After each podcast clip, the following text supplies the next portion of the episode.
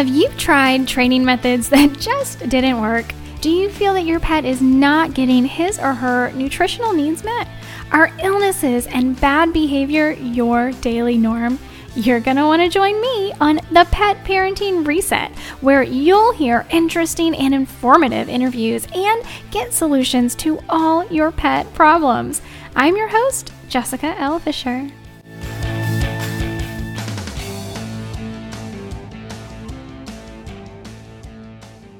Welcome back, pet parent. I am so happy you are joining me again today. I titled today's episode The Carnivore in Your House because I read, you're going to laugh at me. I read a blog post from Truth About Pet Food the other day, and I was going to record a podcast based on that blog post. And I talked to a friend about it, and she said that was satire, Jessica. and I had to go back and reread it. And I don't know if she had it there at the beginning. By she, I mean Susan Thixton, who um, runs the blog Truth About Pet Food. But I don't know if she had it there because I like I I almost never do this. I don't know about you. I have like over a hundred emails that I need to get to in my inbox, but I actually saw this email and that morning as I was waking up out of bed, I clicked on it. Instead of saying I'm going to get to that later, I clicked on it and I read it. So I don't know if like so many people thought she wasn't joking that she came back in and added a big bold line at the top that says none of this is true. Um, but I definitely did not see that the first time I read the blog post. And so anyway, my friend was like, Jessica, that was that was satire, and I was like, oh my gosh, I felt so silly. but it made me rethink how I wanted to talk about uh, our pets today on today's podcast episode because it triggered me when I read it. And the blog post was about, and again, none of this is true, but the blog post was about the um, pet food manufacturers trying to petitioning AAFCO to let them add a new term, cornivore, meaning that animals that primarily eat corn. And it triggered me so, so badly because I can see this happening. I can, I, like, I, I could have believed it um, without her writing that it was a it was satire that it was not true at all um, that she was just making fun of what is reality for most of us parents um, she was making fun of reality basically and how absurd certain things are and they are pretty darn absurd, which is why I initially believed it. And I'm so glad that I talked to my friend about it and she told me that it was not true so that I could go back and reread it with that mindset. But all of that said, I'm glad. I'm, i hope you had a, a, good laugh at my expense, but especially if you read the blog post and knew that it was satire. But anyway, all of that said, I wanted to talk to you today about the carnivores living in our homes because the reality is that dogs are carnivores and cats are not only carnivores but obligate carnivores. And I know this is not something that I have. Um, this isn't new if you've been following me, right? You know that our dogs and cats are carnivores, and there are many rationale like that we understand this from a biological from a physiological perspective from an evolutionary perspective so i first wanted to talk to you about well, one of the ways that we know for sure that dogs and cats are both carnivores is that they do not produce the amylase in their saliva. So, amylase is basically a compound. We produce it because we're omnivores. So, I'll talk about that in just a minute. So, amylase is produced in the saliva of herbivores and omnivores to help them start to break down plant matter as it enters our mouth. So there's already a breakdown happening of plant matter before it re- reaches our digestive tract. Cats and dogs don't have this. They do not produce amylase in their saliva. So they don't have the advantage of beginning to digest plant matter before it reaches the digestive tract. And this is one of the reasons why there has been so much research on can cats and dogs digest plant matter at all.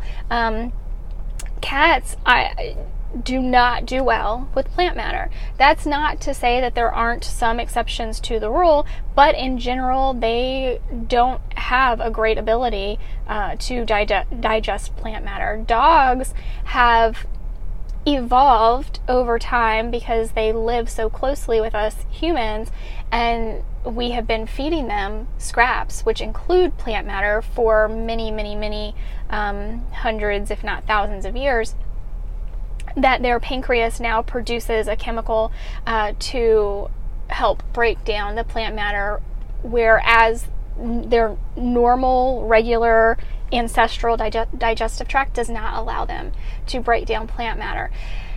All of that said,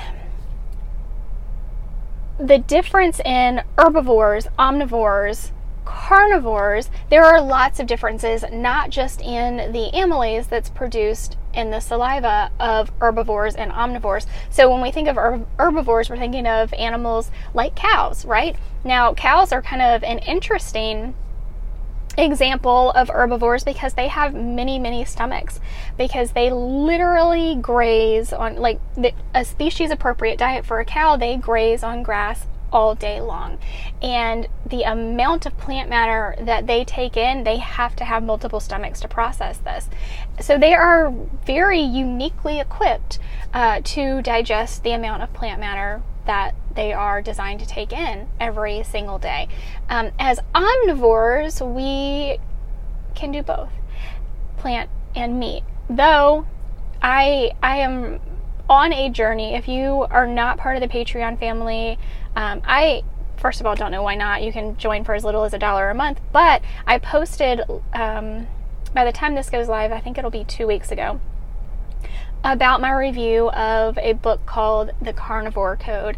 And me personally, I am trying to bring my own uh, dietary ha- habits back to a more ancestral state, um, very much like I try to do with my dog and my cats. Um, so that's a topic for another conversation, but vitamin D is where I'm headed with this. So, vitamin D is crucial for life.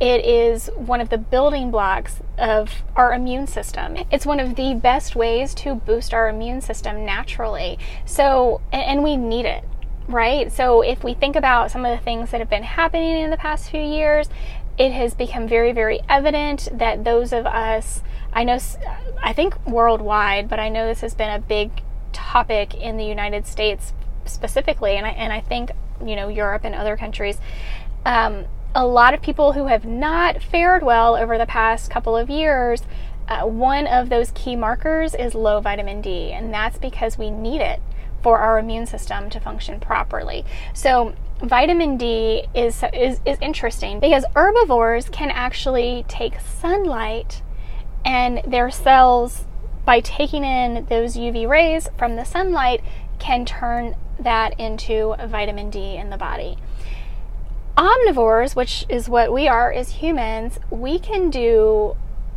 we can get vitamin D two ways. We can not only take the UV rays from sunlight and transform that into vitamin D in the body, which is incredible and highly recommended, but we can also eat animal protein, eat animal meat and organs, and transfer the nutrients from that animal based protein that we are eating into vitamin D. Now, here is the big distinction with our carnivores, like our dogs and our cats. They are not able to take the UV rays from the sun and transfer that into vitamin D. They still have a need for vitamin D, but they have to get meat. They have to get animal protein in their body to transfer that into vitamin D and many, many other things, of course, but specifically today I'm talking about the vitamin D.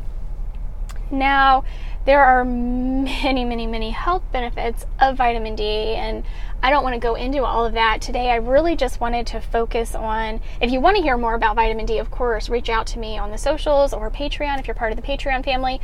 Um, I actually have done a teeny teeny little bit before on vitamin D, but there's actually there's there's a lot that we can talk about with vitamin D. So if you want to hear about it, let me know. But there are certain things like vitamin D, this is not the only thing, but like vitamin D, that we really need to take into account when we are raising our pets, when these, uh, when we're trying to bring up healthy, happy uh, carnivores in our home, right? And meat is su- animal based protein is such an important part, not only of our diets, but our dogs and our cats' diets as well.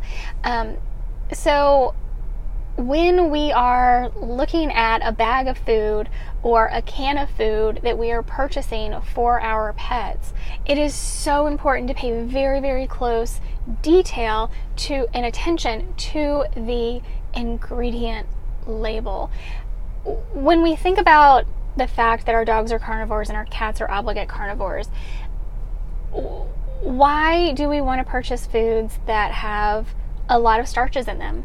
Why do we want to purchase foods that have um, a ton of pea, pea protein, pea isolate, all of those things? Why do we want to, Why do we want that in our foods?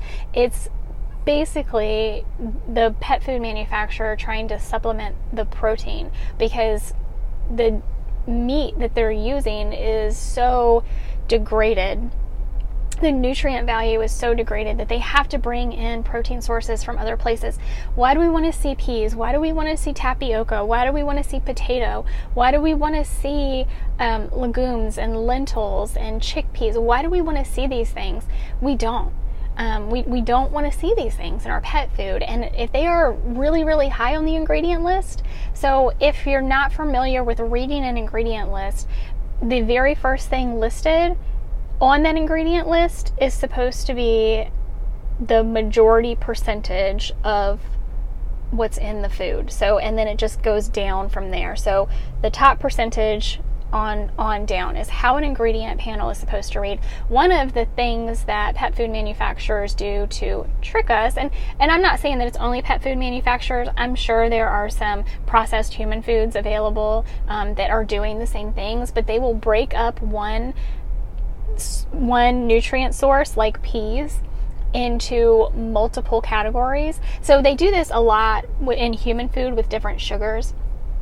Um, but you'll see like pea protein, pea isolate, pea whey, things like that. And if they actually combined all of the peas they were putting into that food, it would probably be the very first ingredient. But they don't want you to read that as the first ingredient. So they break it up so that they can put something else as the first ingredient in the food.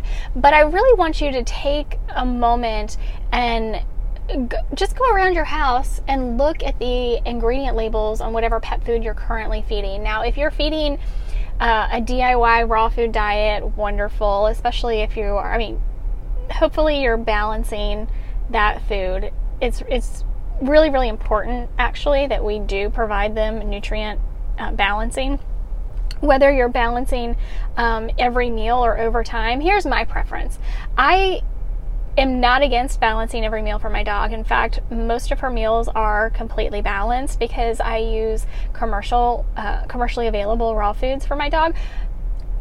But I'm totally for balancing over time with dogs.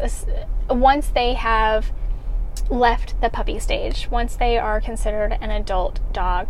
Um, and then once they're geriatric, I think we need to try the best we can to also feed um, complete and balanced as much as possible every meal, though it can be a little bit more difficult with geriatric dogs, um, especially if we're dealing with health issues and sensitivities and things like that. But for our cats, I much prefer balancing every single meal. Um, that is just my preference. Um, it's definitely not what you have to do. That's just, again, my preference.